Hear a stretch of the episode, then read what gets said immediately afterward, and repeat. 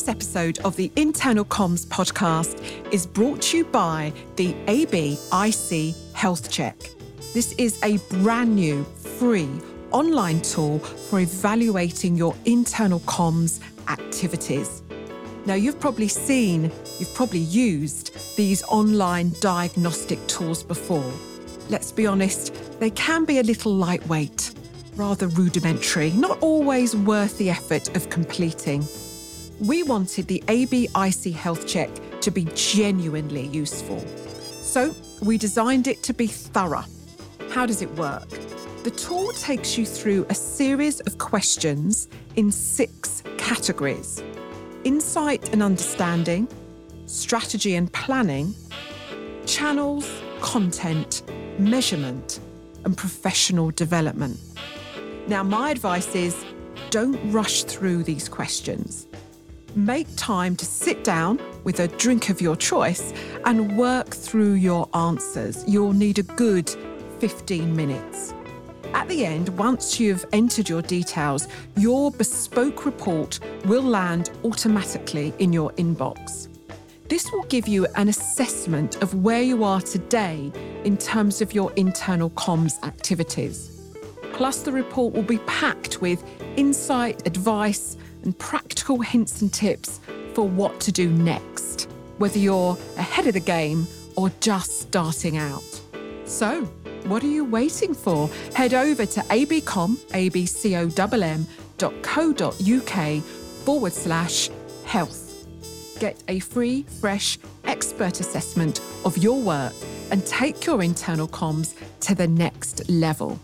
That website address again, abcomm, abcomm www.co.uk forward slash health. Welcome to the Internal Comms podcast with me, Katie Macaulay. The aim of this show is to inform, inspire, and generally energise the internal comms profession, all in an effort to help organisations improve the way they communicate with their people. Now, a few weeks ago, I had the privilege of judging the National Health Services Communicate Awards. These celebrate the amazing work of communication teams across the UK's public health sector. And I should add, many of these teams are doing amazing work with very limited human and financial resources. The judges in my category, internal comms, saw an impressive array of work. But there was one standout winner a bold campaign dealing with a sensitive yet vitally important issue. The campaign is called Check In, and its goal is suicide prevention. And all of us as judges felt that it had no doubt saved lives. According to the World Health Organization, more than 700,000 people die to suicide every year. That's one person every 40 seconds. Suicide is a complex issue. In much of the world, it is a hidden, stigmatised tragedy that many of us find hard to even talk about. But the check in campaign is designed to change that. It was launched for the 100,000 colleagues of the West Yorkshire and Harrogate Health and Care Partnership here in the UK. This partnership represents a diverse range of public sector, community, charity, and voluntary bodies, all involved in health and social care. So, what can we learn from this exceptionally effective campaign? I asked two of its chief architects, Karen Coleman and Naomi Sutcliffe, to share their insights and experience of designing, planning, and delivering this campaign. Now, it's worth saying the campaign's resources are all publicly available. The links you need are in our show notes at abcomm.co.uk forward slash podcast. That's ABCOMM. And indeed, you'll hear Karen invite you to still with pride in the show. So, a quick word about my two guests. Karen has spent a 25 year career in marketing communications. She has delivered strategic communication and engagement strategies for CEOs, politicians, executive boards, government departments, and business executives. This award winning comms professional has formal training in marketing, media, public relations, and is proud to be the Associate Director for Communication and Engagement for the West Yorkshire Health and Care Partnership. Naomi Sutcliffe qualified as a nurse 27 years ago and has amassed a wealth of experience in the mental health sector. In more recent years, she's moved away from frontline nursing to more overarching project support in suicide prevention. She also undertakes incident investigations for the National Health Service, and she'll explain more about that part of her job in this show. Now, even if suicide prevention is not on your comms agenda, I hope Karen and Naomi's advice and insight is helpful to you as you consider your approach to designing, testing, and delivering your next campaign. So, without further ado, here's Karen and Naomi. So, Karen and Naomi, welcome to the Internal Comms podcast. It is an absolute pleasure to have you here. Thank you. Great to be here. here. So, to help listeners get to know you both a little bit better, Karen, why don't we start with you? You are the Associate Director for Communication and Engagement for West Yorkshire Health and Care Partnership. What does that role actually involve in practice? Yes, that's I'm really privileged actually to work in that role. I feel very proud to be part of West Yorkshire Health and Care Partnership. And what the partnership is, it's um, made up of organisations such as the NHS, all the councils across West Yorkshire, health watchers, voluntary community social enterprise sectors, lots and lots of charities, hospices. The list is endless. Anything you can think of to do with health and social care to actually part of our collaborative effort across the partnership. Wow. So, how many people then could that be in total? At present, there's 2.4 million people living across West Yorkshire, and 20% of them people from ethnic minority communities. So, we're really, really proud to be part of a rich and diverse community. So, we at least employ over 100,000 colleagues working across in hospitals, in councils, in the voluntary community sector, hospices, all them things I've just talked about. But of course, on top of that is our unpaid carers. So they're really super important. People who look after loved ones every day of the week. And there's about 325,000 carers across West Yorkshire. And then, of course, the volunteer sector and all them volunteers who did their time so kindly and freely. So we're huge. We're a big partnership, very big partnership. That's massive. Talk to me a little bit about your background and experience because I noticed how well qualified you are. You have a BSc in behavioral sciences and an MSc in marketing. I think both marketing and behavioral sciences are of interest in terms of disciplines to IC pros because there's much we can learn from both of those fields. How does this expertise influence the approach you take to your work? So, the first thing I'd like to say really is I'm learning every day. I'm learning every single day you might look at some of my qualifications, you know, you might think, oh, they're really impressive. But actually, it's my experience that I've got with working with colleagues over about 30 years now in, in communications and marketing that really makes a difference. So, because I come from a more psychology, sociology background, if you like, with, which was my first degree, I'm very keen that we don't do anything without lived experience or insight at the heart of what we do. And then you wrap that up with the marketing communications perspective when you're looking at campaign or messaging and you make sure that at the heart of that is that insight. Because without that insight, you just it's just guesswork, isn't it? I like to think that we're very evidence based, you know, put people's feelings and emotions at the heart of all we do. And to be able to do that, we need to test that. Right. I am going to come back to all of that because I think that's vital. And it's the reason this particular campaign has been so successful, I think. But we'll come back to that in a moment because I'd love to get Naomi's input at this stage. You have a really intriguing job title Lead Serious Incident Investigator and Patient Safety Support Go on, tell me. What, tell me about that role, your background. what does this mean in practice? The, the job in itself uh, is uh, one of the unfortunate aspects of kind of what might actually happen when people um, come in contact with health service. Sometimes things don't always go very well. Sometimes sadly, we um, people die, and we will lose people who are under the care of, of NHS Trust. So uh, for over a decade or more now, there's obviously a desire to learn lessons from instance where people have come to harm or there has been a death while somebody's been under the care of a trust. So, uh, the serious incident investigator is someone who will investigate the care and the service that has been delivered to a person.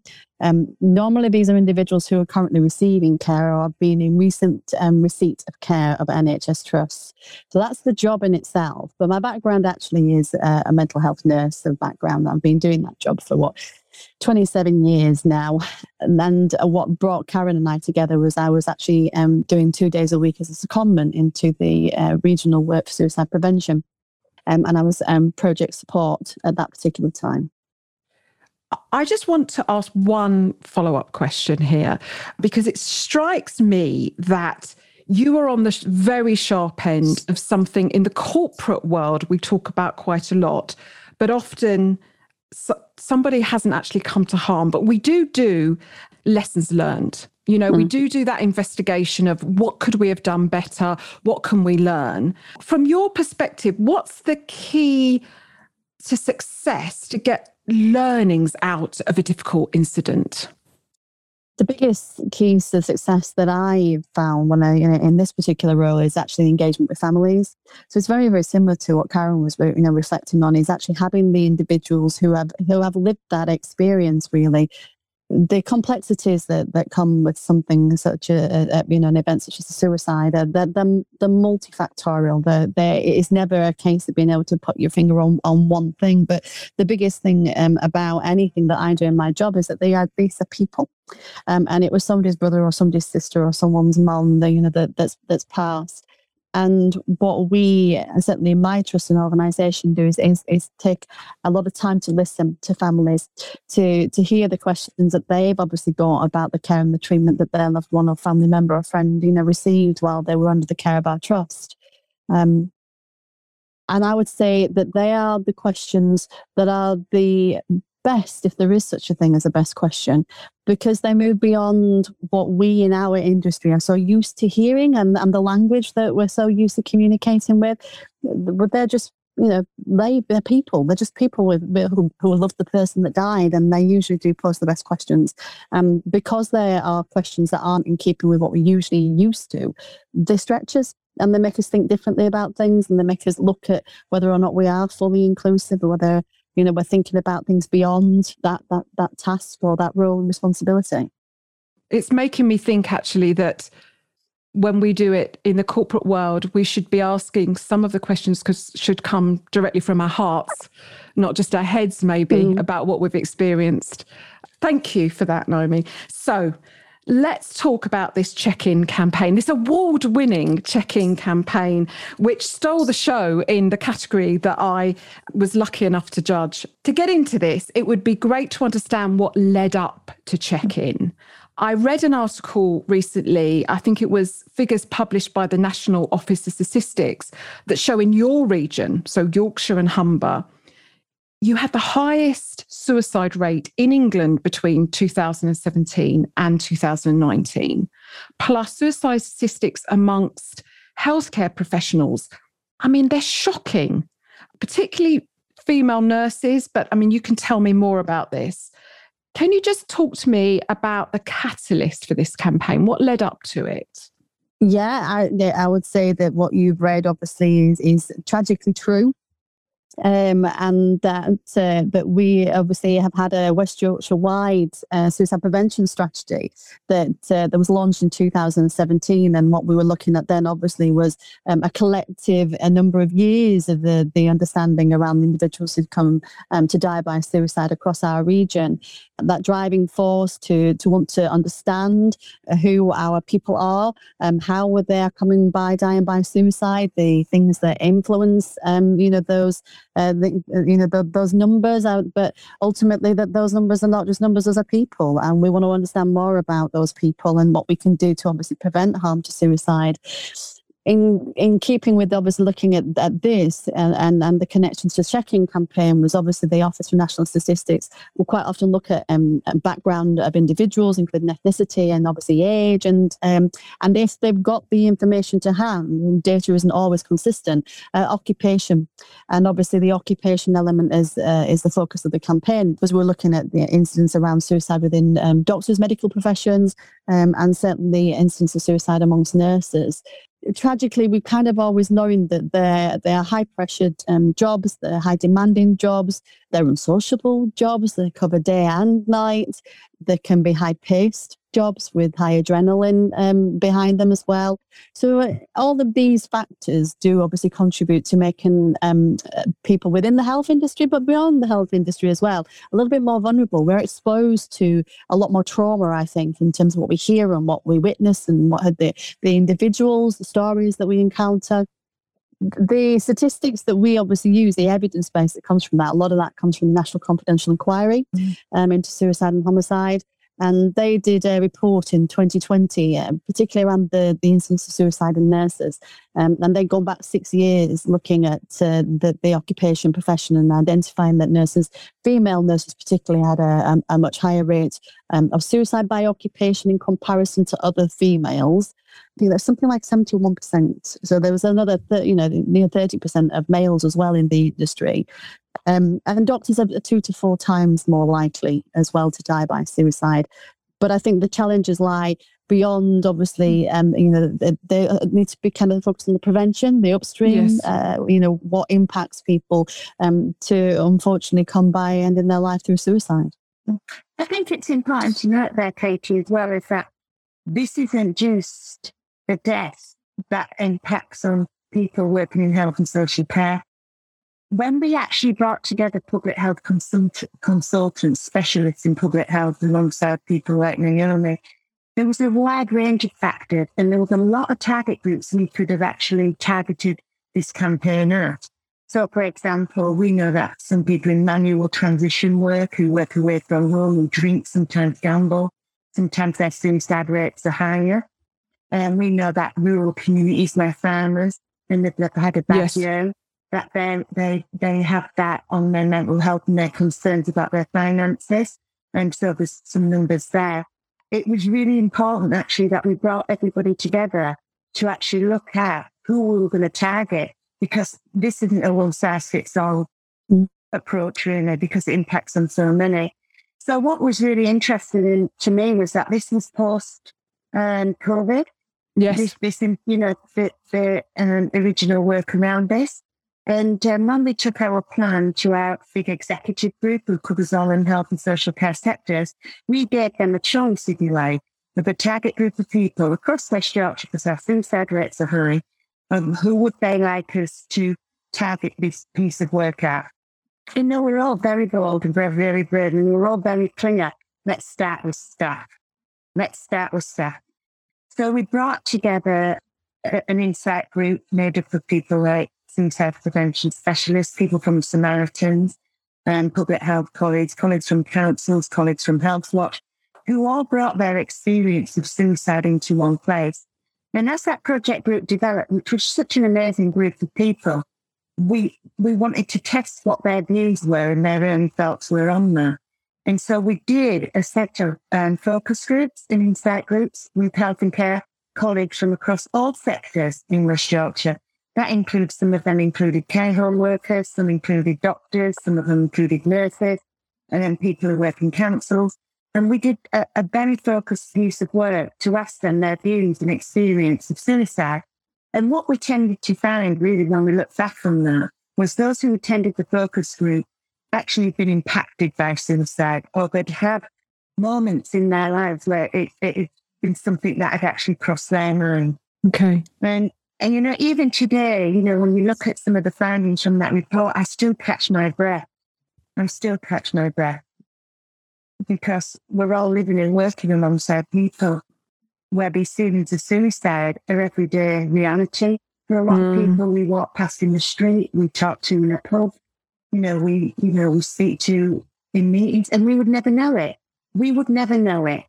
And, um, and I think that was the momentum behind this campaign.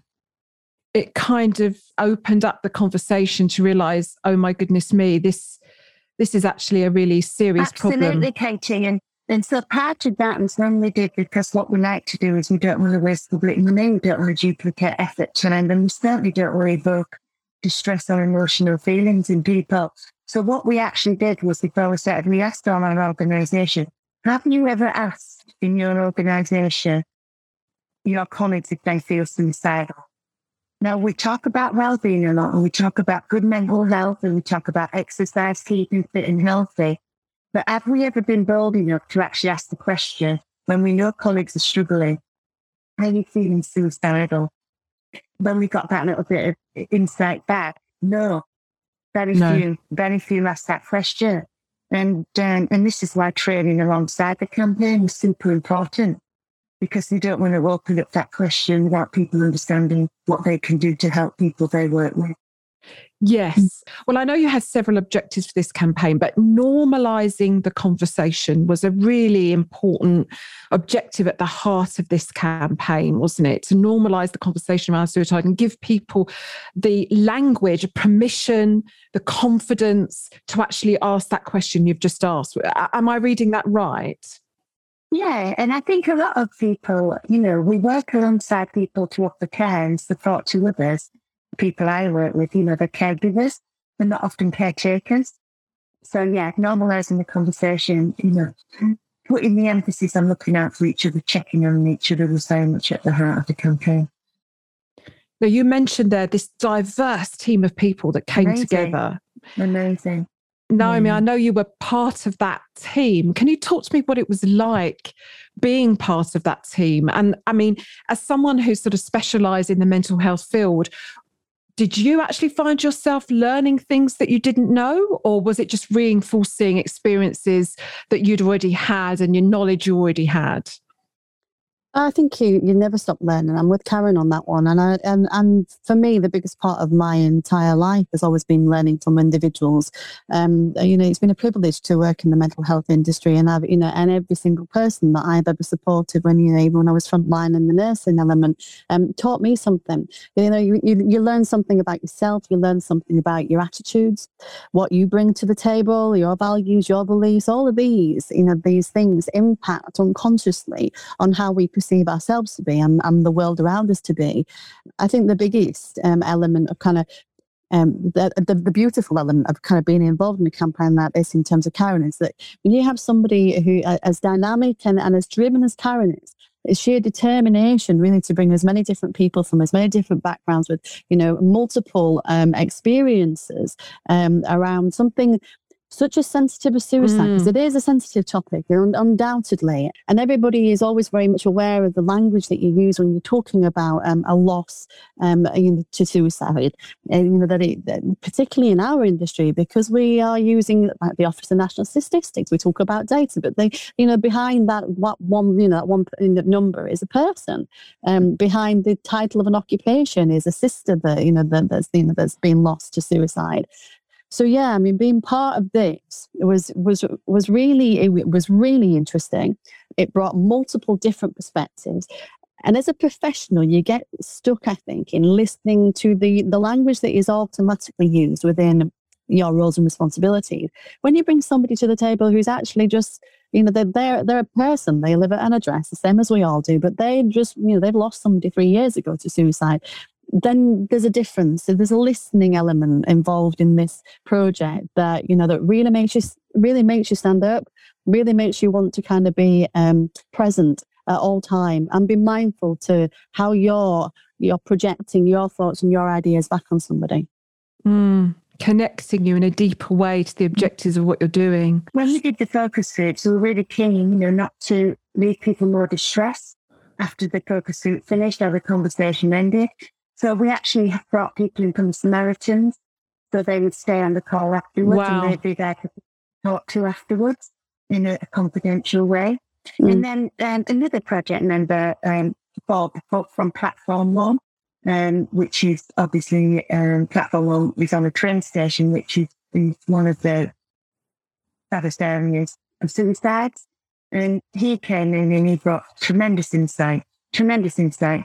These small grassroots community organizations wow. really know their stuff, really know their stuff. And yeah, fascinating, fascinating privilege to work with them. What's your advice, Karen, to sort of other comms teams in terms of gaining insight? How do you gather insight? How do you get the best insight? Are there any kind of hints, tricks, tips mm. for this? I think it's, to me, it's all about co production. Um, we often in marketing terms, we talk about co produced, co created, but are we really co producing and are we really co creating a campaign that puts people at the heart of that? And we're not a big corporate business. You know, we, we have uh, limited resources. It's public sector money. We have to be super careful with that. It's taxpayers' money.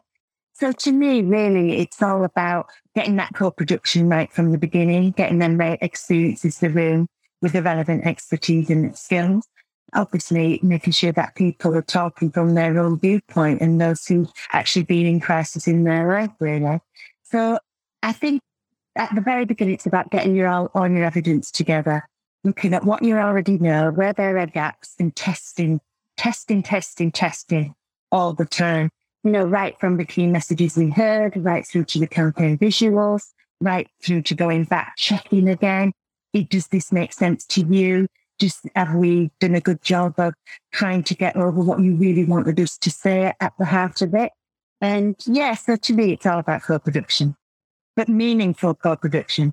Yeah. yeah, delivering on that promise. Mm. So did you did you go back to use those groups again and again in that testing? Is that how you did it?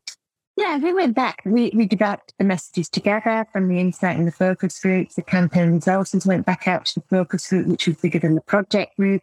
We tested that much wider with our colleagues working in communications, with our leadership group, making sure people felt comfortable about what we were doing. We set up a website and lots of resources.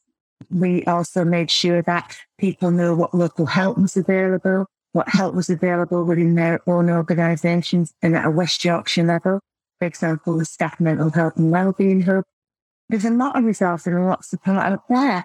But you know, key to that, I think, was really the big push when we launched on Time to Talk Day in February um, 2021. The big push for us is getting people training giving everybody that little bit of insight and help to be able to hopefully prevent the suicide. And we heard stories like that, you know, didn't we, Naomi? We, we heard stories that how, you know, how people were really pleased that they took the training 20 minutes, you know, mm. Zero wow. suicide training. All you have to do is just be able to help spot the signs. And, and we heard people say that they'd use that training and they wouldn't have took the training if they hadn't done the check-in campaign. Do you want yeah. to talk to that, Naomi, in terms of the, the impact you think the campaign has had? I would hope that it will continue to to to grow. I don't think that this is you know that there's something that uh, that you can kind of just tick a box and say, "Oh, we've done that. That's brilliant." Um, you know, the ambition is that we get the message out that actually 20 minutes and Zero Suicide Alliance training can help can help save a life. It's a short um, element of somebody's time to take out. It's uh, well validated, you know, really um, well rated um, 20 minutes training program. And what its aim is is to highlight you know the where you might be able to to see or notice a change in somebody and actually how you broach that you know, that conversation. And what Carol was talking about in terms of kind of having the people around the table kind of working towards this campaign was wasn't just around raising the awareness um, and kind of saying, oh, you know, we really want to raise the awareness to suicide and the risk of suicide in all of us. What we actually want to do is raise that awareness, but we want to kind of give you something as well. So, so do the tra- do the training, and and you know, and these are the resources because I think quite often in the deepest of people's despair and distress, it can feel as if there is nothing else out there. It can feel as if everything is hopeless um, and that is worthless, and that there's no way you can go, and there's no one who will listen. And right. I think fundamentally behind the back of this, it was to make sure that people knew that actually there was always always help available, always. And sometimes people need a helping hand. Mm. So just mm. by actually doing that training and actually recognizing that something might be different, there's a, a little bit of change in there, ultimately to break down that fear that, of, of asking that question because I do think mm. that there is still unfortunately stigma attached to you know, to, to suicide. Um, there's fear attached to actually having a conversation with you know with somebody around suicide, such as if I mention suicide, it's going to put the idea in their head. They're already distressed. I wouldn't want to be responsible for that. And yet, actually, everything and, and that's such as the Zero Suicide Alliance, but um, other internationally recognised training um, programs I've done a lot of work about demystifying that, that you will not create the idea of suicide in somebody by asking, Are you suicidal? Much more clear and direct questioning with somebody as well. I've noticed that you know you, you, you, there's something different, there's something changed. You're not your usual self.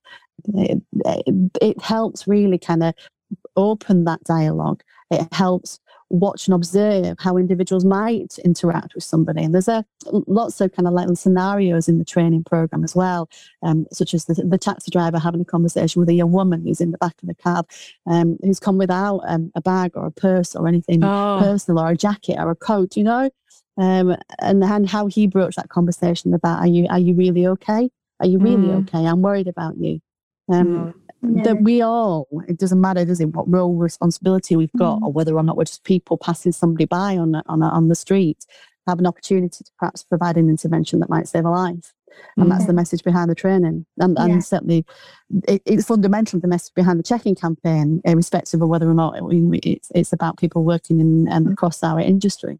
Yeah, and people. I think, yeah, and I think what was really helpful, Katie, is you noted about this has got to be embedded within organisations. It's not just to be a campaign, it's to become the normal part of working alongside one another.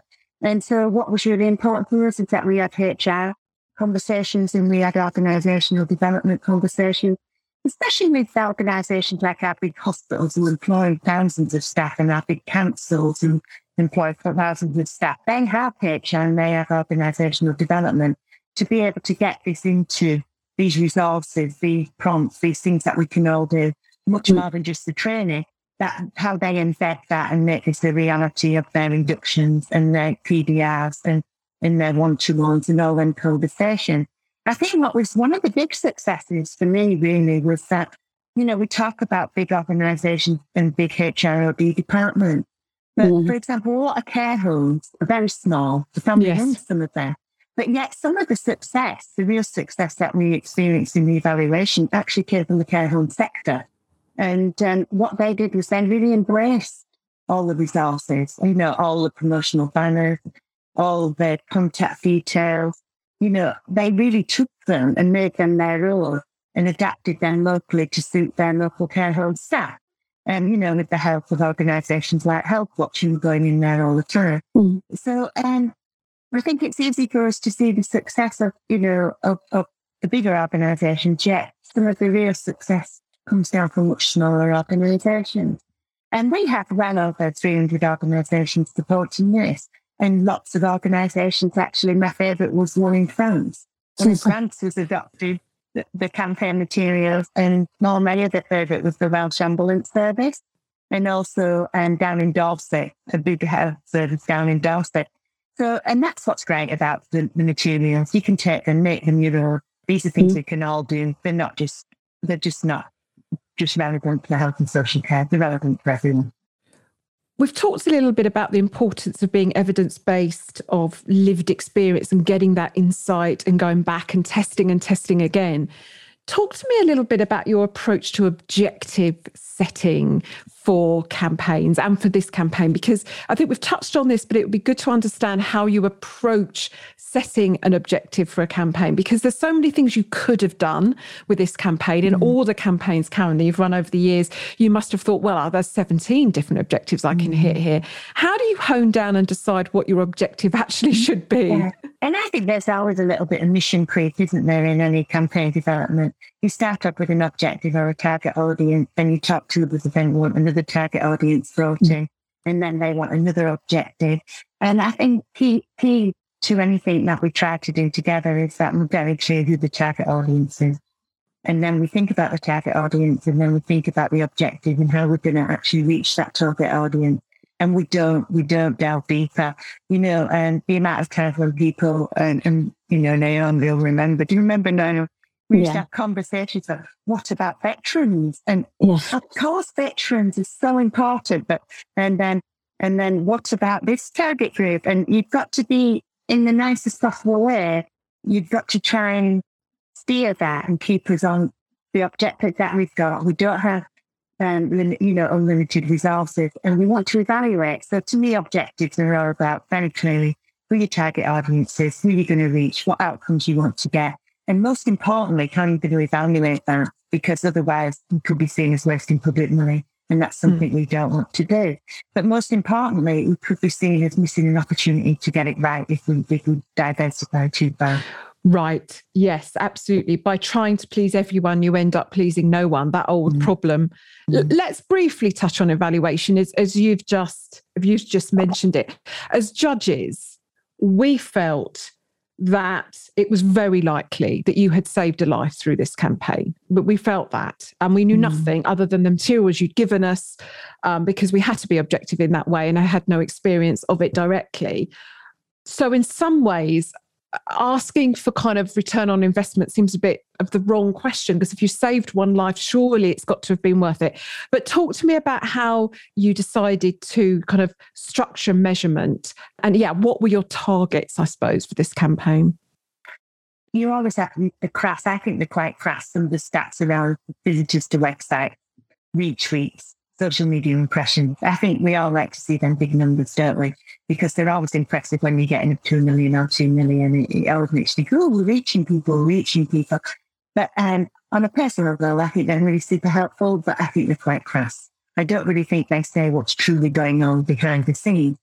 So the things that we did was we set up the website that so that anybody who came to the training was tracked from our website. And if they went on to do any, any form of the training, um, we could actually measure that. So within the first couple of months, over 600, um, um, 600 colleagues took the training.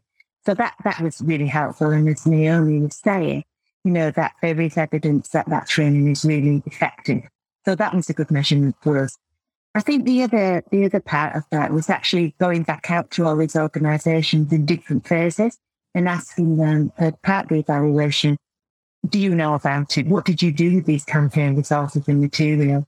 And so, as, as, as you know, anybody who works in marketing comes, you know, everybody's super keen to get going with the campaign and then they get a bit bored after a few weeks, don't they? And then they don't fill the evaluation So we nagged a lot. We nagged a lot. and we, we asked people to complete the, the phase one of the evaluation about, and then phase two. Um, so phase one was awareness, phase two was educate. Is it making a difference? Phase three was tell us the impact you're making. And phase four was the evaluation. So we did a, a series of different evaluations. And what you got was that wonderful qualitative data that came through when somebody was saying, few people were saying, I'm so glad I did the training because I know, I know that they were, they were at risk of taking their own wow. life.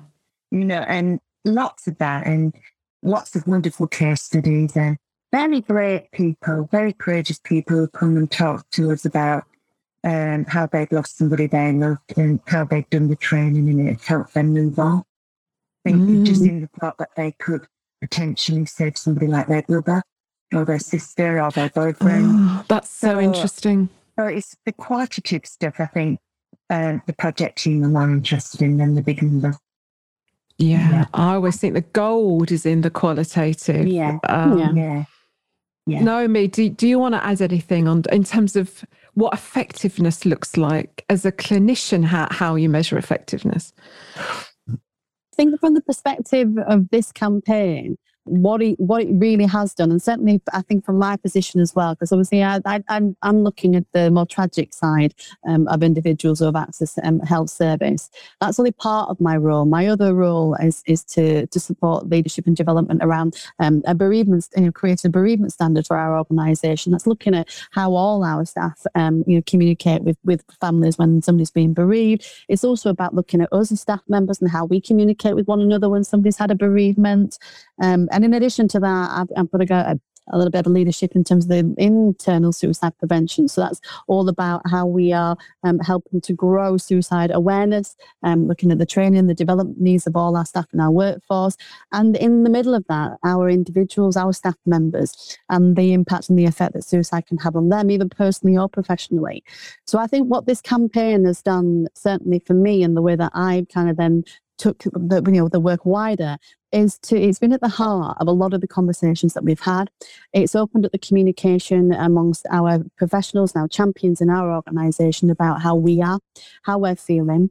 I think it um, it came at that time uh, around the pandemic where actually everybody was uh, well everybody was exasperated not knowing what to do for the best for any one of us um, doing the best to follow rules and guidance that was obviously coming down the line.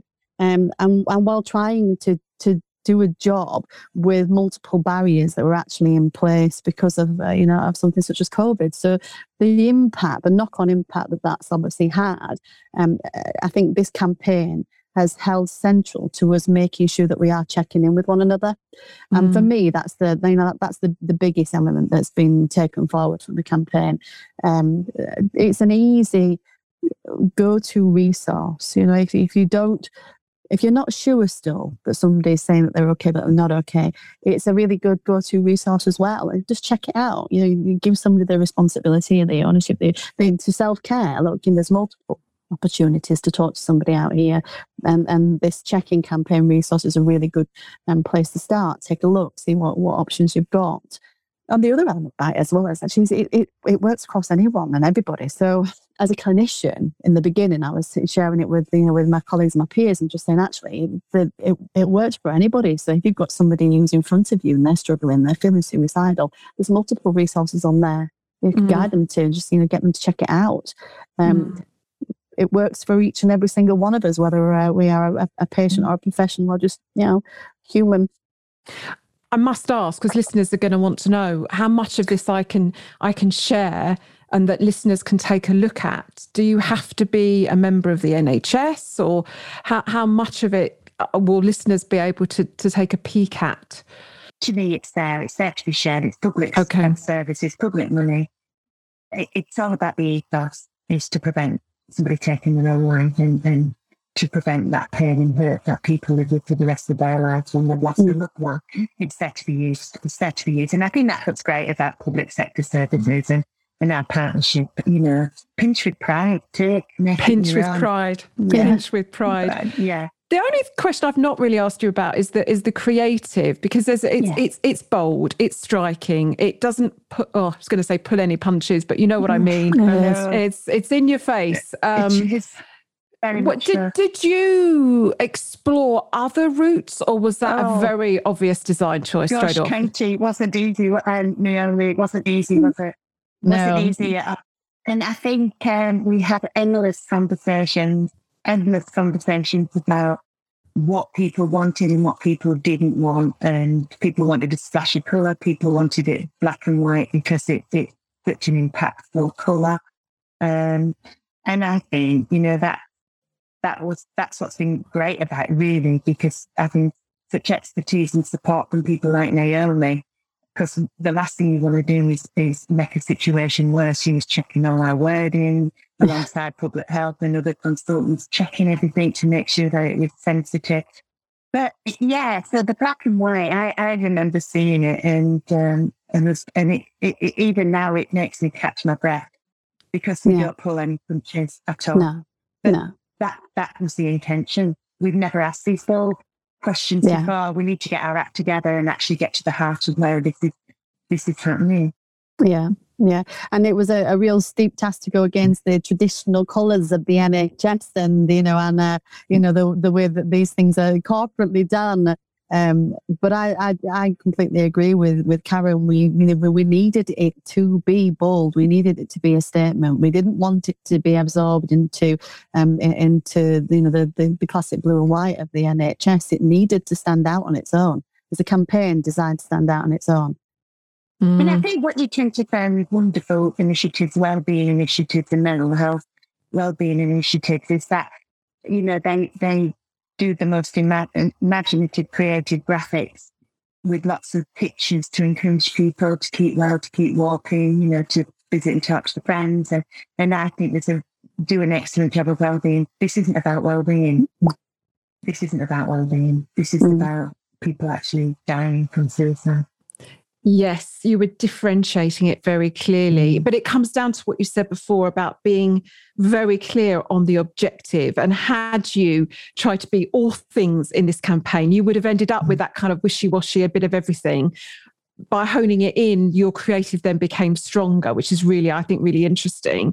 Mm. Any hints and tips for listeners who are thinking, oh, I'd love to go against our corporate branding. I'd love to be a bit different. How do I get permission to do that? Do you, do you seek forgiveness afterwards? Don't wait for permission, Karen. What, what's, what's your advice? I think that's an excellent question. And I'm in a very fortunate position because I work for a partnership.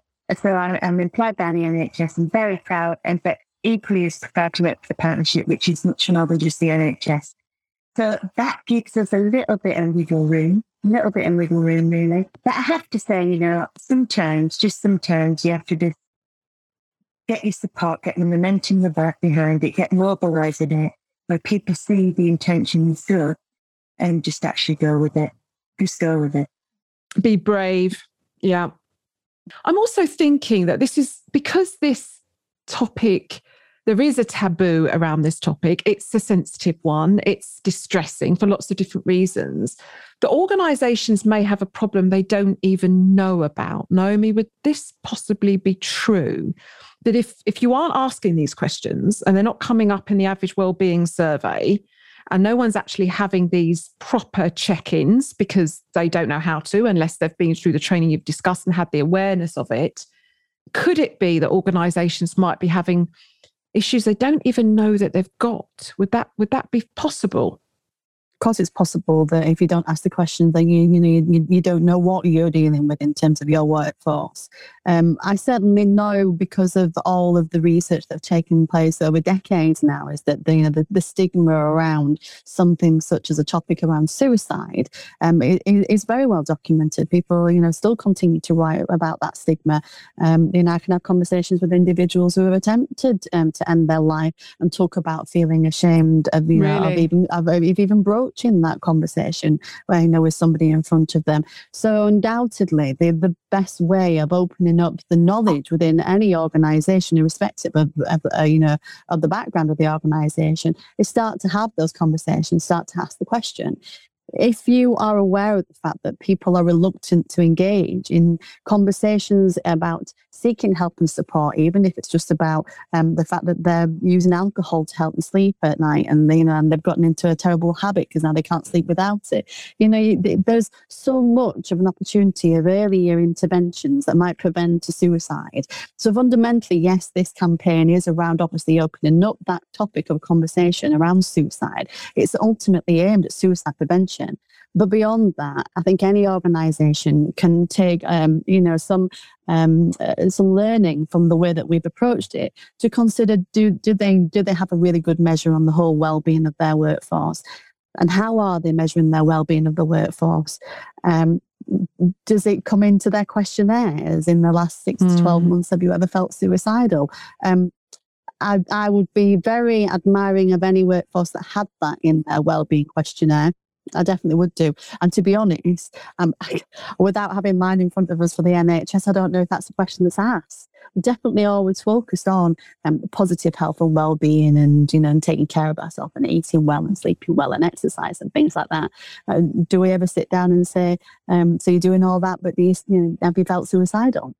You know, people Mm, can still do all of that and still feel suicidal. mm. Um, you know, it isn't always associated with a diagnosis um, or mental illness.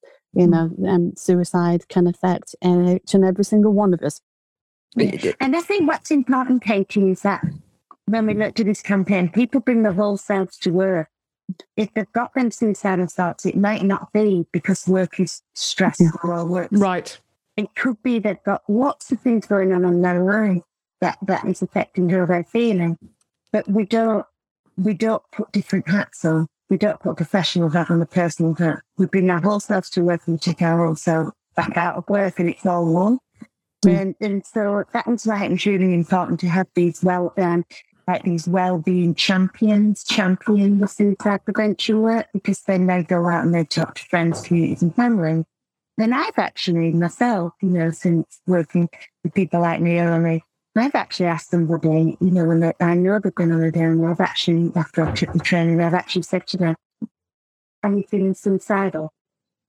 And mm. it's a really difficult thing to ask, but yet it's a very empowering thing to ask as well. Yes, yes. Thank you for sharing that, Karen. No, I can absolutely imagine that. So, a sort of final question for you both.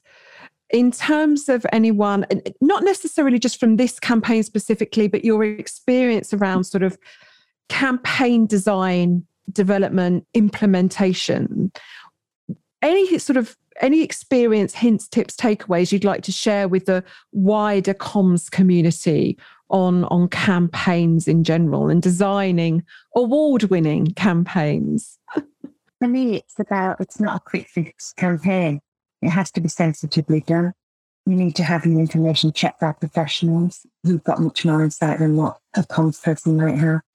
And don't underestimate the time it takes to co-create a campaign. It takes months, it can take years. To keep testing them visuals and information, that your insight is absolutely king and have people's personal experience of the heart of campaign is actually queen. So I think, and I think if you take all that together, you get your messaging right, and then it reaches your audience. Just, just picking up on something you've said there about the, how long it can take to actually embed a successful campaign. Mm. I'm wondering whether this is a problem why some campaigns come unstuck because you know we're given a timeline we're given a budget and and oh, oh it's going to be all done in six weeks. Mm-hmm. um, do, do you see that happening a little bit too much? Have you seen that karen in your career that it's just unrealistic expectations around timelines? Yeah so you know over the years i've had people say karen we need a campaign and we need to launch it on the i don't know the 1st of march and actually it's the 20th of february. You know so I've seen that a lot. I've seen that a lot. Said, well, actually, actually asking for is you need some communications. You don't need a campaign, you need some communications because there's a difference. I think as well with this one, if I remember rightly, Naomi, I think you started talking about this probably around the March, April term. We had to gather more support from the leadership because they're, they're the people, the CEOs who are leading their organisation. Um, we then came into COVID, didn't we? Um, mm. in the March term, you know, um, and then and then actually we we had a lot of conversations. Do we continue with COVID? Because you know, as people got time for it. And actually, uh, our wonderful CEO of the mental health just said, "Get on with it. We need it now. We need it now." And, and then actually, we didn't launch till February. And that's not unusual. I've worked on a lot of insight-driven campaigns, and it can take a good ten months. If, you, yeah. if you're truly co-creating, it takes a good ten months. But what that does tend to is that it enables you to engage and mobilize on a regular basis so that when you do get to the, the great day when you launch your campaign, there's so much energy and appetite for it that people are already bolting. Yes, that's interesting. You've already got, as you say, mm. a, a, kind of like yeah, a task force out there mobilized yeah. and ready for it. You're yeah. not just launching it cold into the world and wondering what's going to happen. In any successful campaign that I've been privileged to work alongside or to leader, it's always been it that way. It's always been insight driven. I, and I, I kind of probably have said it on more than one occasion really about Karen that I actually do think that you know that having somebody who is as committed and as passionate and as utterly driven um, as, you know, as Karen is, makes that that makes a massive difference. And she she talks obviously very much about the people that you know that, that have come around the table and and supported you know the level of success that this has got. But at every single meeting and every single email and every single check up and check in with absolutely everybody, Karen is a you know, is a formidable driving force. I, I honestly do think that success reigns on the back of somebody's level of commitment and their passion and their desire. And you can't replicate that. You really can't. But the beautiful thing about having somebody at the helm who is like that is that it's contagious. Right. And you know, and and and that that energy in a topic that is sensitive suicide prevention, I, I, I you know, it, it can't go unnoticed. To be passionate and driven about something where there is so much tragedy and so much pain, um, you'd think that what they call it, it's a juxtaposition but it's a beautiful juxtaposition because you kind of need it. And and you know and it helps with the voice of the individuals who have been lost to suicide. And it helps raise the voice of those individuals who are continued to to survive that bereavement through a, a tragic loss such as suicide so she's yeah. too, she's too kind too kind. Well it, it, it, it, begs the question then karen where does your passion and energy come from? Is that just something that yeah. is innate? I always wonder when i hear about inspirational people i don't think you can be inspiring unless you feel inspired. So i, I wonder mm. where your passion and inspiration comes from. I think um, on any any subject matter such as this if you can't get the point, don't do it. Okay. If you can't get the point, just don't do it. I think it helps. I, you know, I, I work with such amazing colleagues who empower you to get on, to do the right thing. And, you know, from the CEO all the way down to my colleagues I work alongside in, in my comms team, you know, it's, um, I think it is inspiring. And I think a lot of it's about being emotionally invested you know, having that empathy.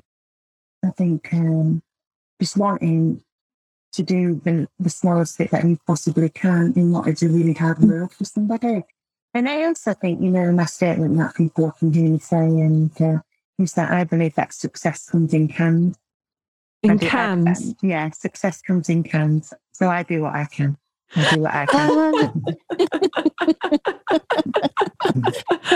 I like that. Permission to have that on a t-shirt. I've got a big sign here. You'll see in my office here. And I have, I don't know if you can see it, but you can see with the Dan Long teeth in a featured success oh. comes in cans. I think what I can.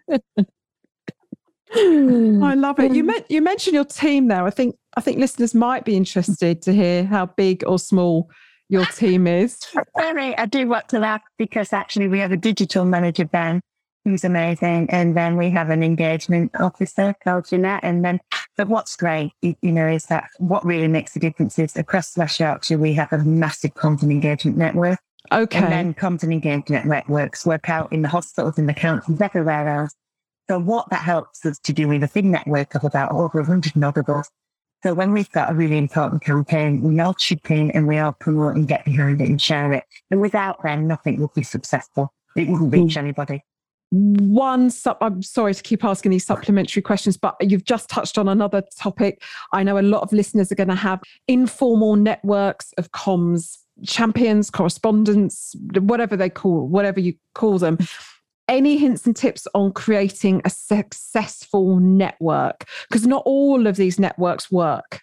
No, you know, they, they become sticky bun clubs, don't they? And I used to, I used to say, I'm not going to any more sticky bun clubs where you go along and you have a cup of tea and a sticky bun, but nothing comes out of it. You know, and uh, I think, um, you know, I think it's about collaboration, asking people for their views and thoughts putting things on the agendas that interest people. I co-produce everything with that content engagement network, facing everything. They're engaged or invested as much as, as they can be alongside running a hospital or whatever they might be doing. Um, I think it's about kindness. I think it's, you know, I have a little bottom drawer. I, pick it up it's a bit heavy, but I have a little bottom drawer, you know, is that where if, if I can, I, I, just put a button in when I've to somebody. And then, but then the of me thinks there's a button in there that I put into you, and now you need to put that button or that that piece of chocolate back into my drawer because you know I've done you a little favour. But but it starts with you know saying my nanny used to say, you know, make a friend before you need one. So much wisdom coming out of this show. we sometimes ask people or uh, at the end of this show if you had a billboard for millions to see what would you put on it? You've just given us seven answers and i haven't even yes. asked you that question. This has been a fascinating conversation guys. Thank you so much. I'm just conscious whether there's a, a question i didn't ask you that i should have done or any final parting thoughts you want to share and I think the only thing for me would be a big shout out to everybody from the project, from right up to the leadership group, to the content engagement network, because this award mm. belongs to everybody. Naomi, any passing final thoughts? Take care of yourselves.